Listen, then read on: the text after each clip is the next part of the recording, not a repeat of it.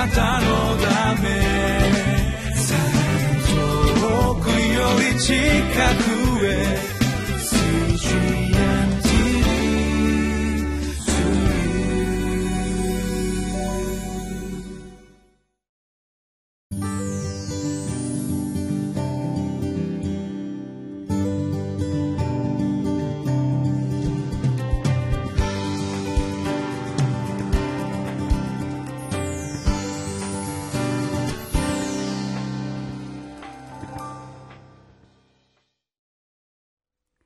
習志野キリスト教会の山田泉です。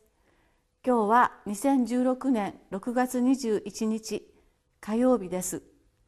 ご一緒に学びますテキストはネヘミヤ記10章32から39節。そしてテーマは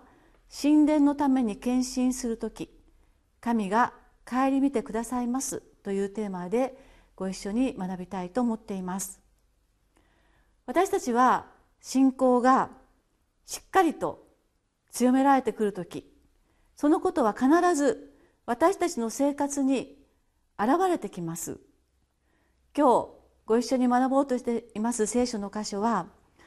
神殿の城壁が整って完成した時そして民たちがここで新しく生きようよとはっきりとその信仰の告白を表明した時に彼らの生活に目に見える変化がもたらしたとそのことが記されています。どんな変化があったのでしょうか？ご一緒に見てまいりましょ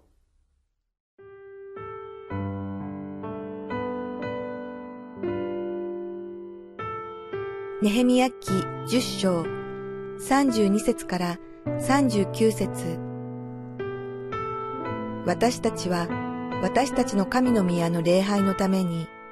毎年シェケルの三分の一を捧げるとの命令を自分たちで定めた。これは並べ備えるパンとジョークの穀物の捧げ物、またジョークの全焼の生贄、また安息日、新月の祭り、霊祭の生贄、聖なる捧げ物、またイスラエルの贖いをなす罪のための生贄、さらに私たちの神の宮のすべての用途のためであった。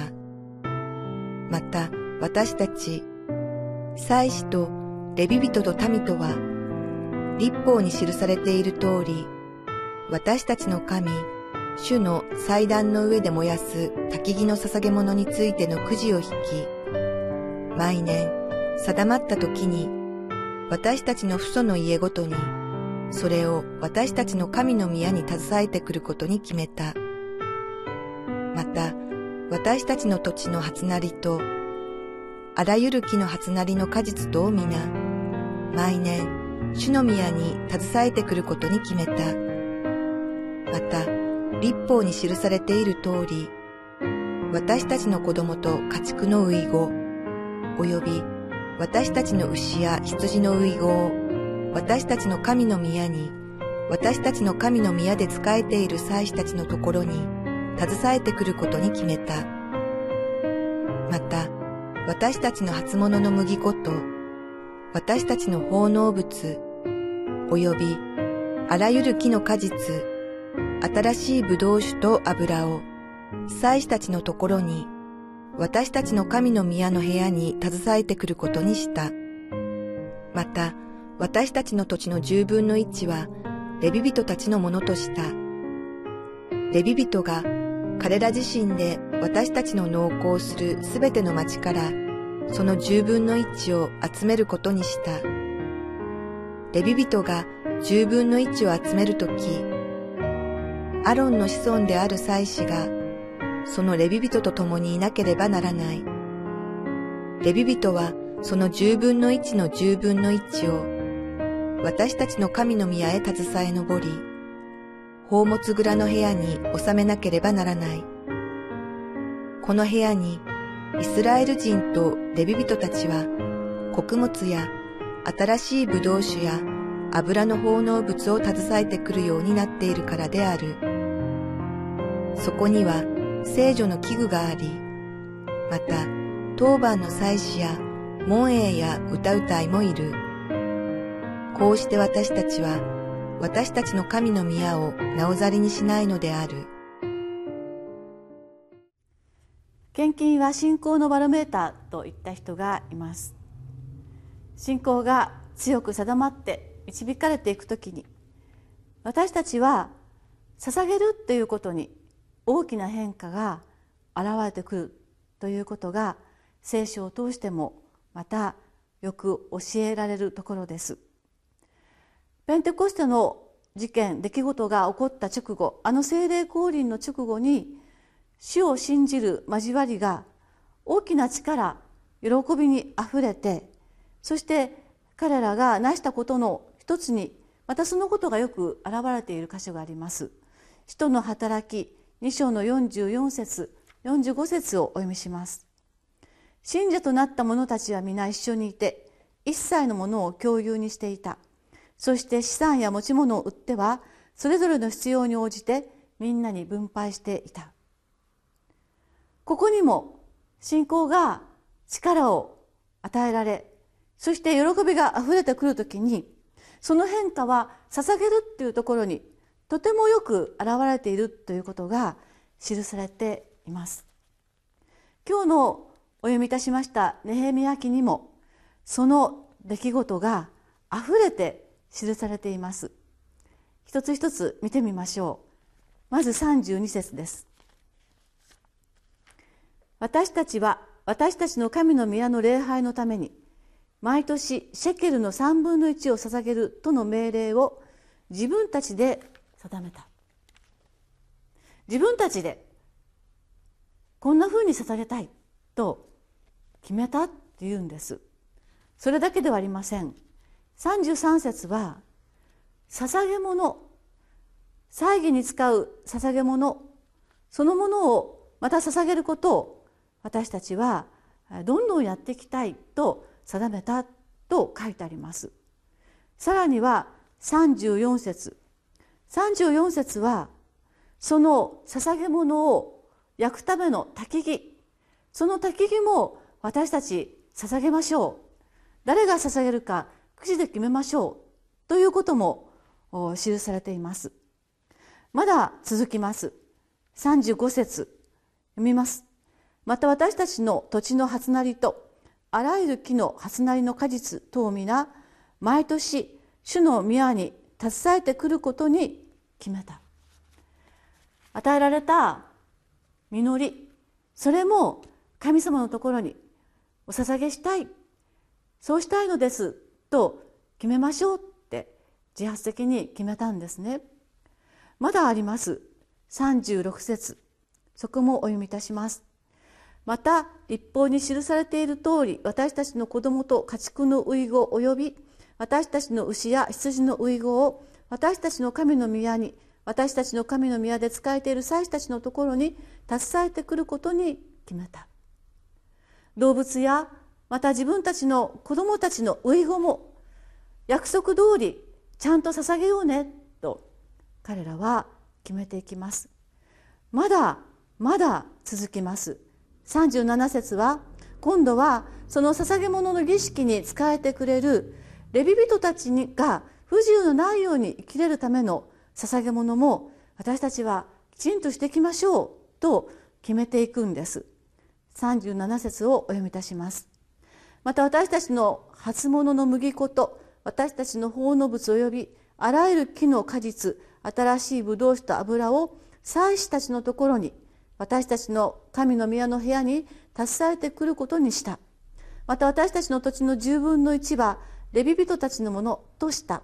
レビ人があ彼ら自身で私たちの農耕するすべての町からその10分の1を集めることにした。神様のために仕えてくださるその人たちが欠けることのないように私たちちゃんと支えていきましょうということも彼らは決めていくのです。このことは今お読みした時に分かりましたように彼らは自発的にそうしようそうしたいそうすることに決めていきたいのですと言って決めていった。とあります。信仰の豊かな恵みはあふれる喜びのほとばしりを伴ってもっと捧げたい神様のことをご計画を進めることに私たちは使いたいという形にはっきりと現れたということがたくさんのことを通して書かれています。とても素晴らしいことだなと思います。もう一箇所新約聖書をお読みしたいと思っています。第二コリントの九章の七節です。一人一人いやいやながらではなく強いられてでもなく心で決めた通りにしなさい。神は喜んで与える人を愛してくださいます。私たちは信仰の本質がここにあるということを教えられていきます。信仰と捧げるということとはとても密接な関係にあります。私たちは喜んで捧げることができているだろうか。もっと神様のために使ってもらいたいと思う心が私たちの中に湧いているだろうか。そんなことを見つめながら私たちの信仰は生かされているのかなとまた見つめ直すことがここを通して示されていくのではないでしょうか。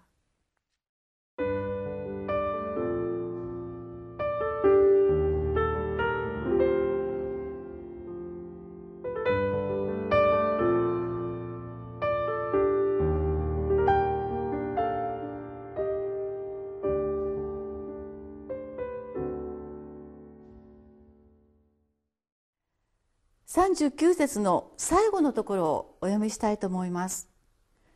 こうして私たちは私たちの神の宮をなおざりにしないのである。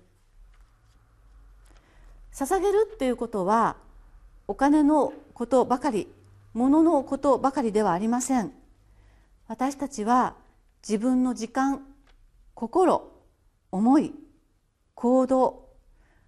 自分たちのすべてにおいて捧げるということが含まれています。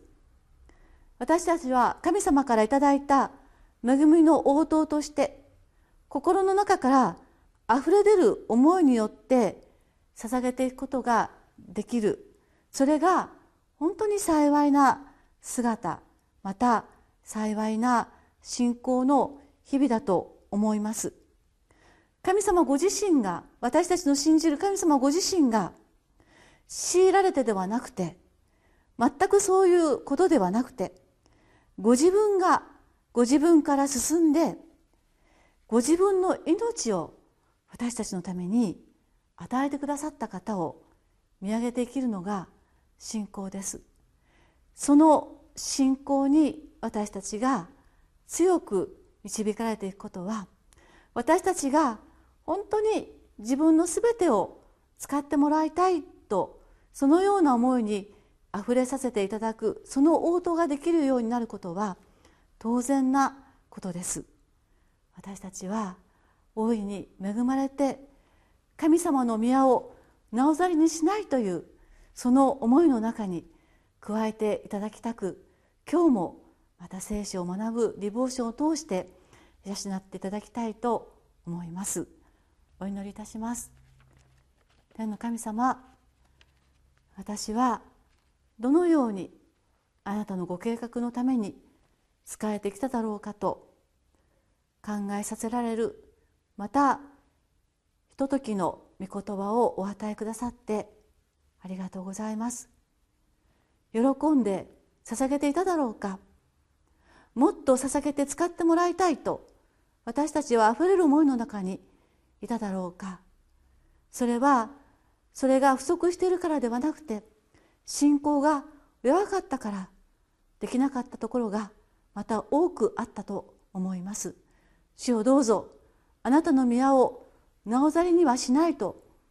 あなたのご計画が進むためにまた私たちを豊かな信仰の思いで満たして主と共に捧げることにおいても使いさせてくださるように導いてください。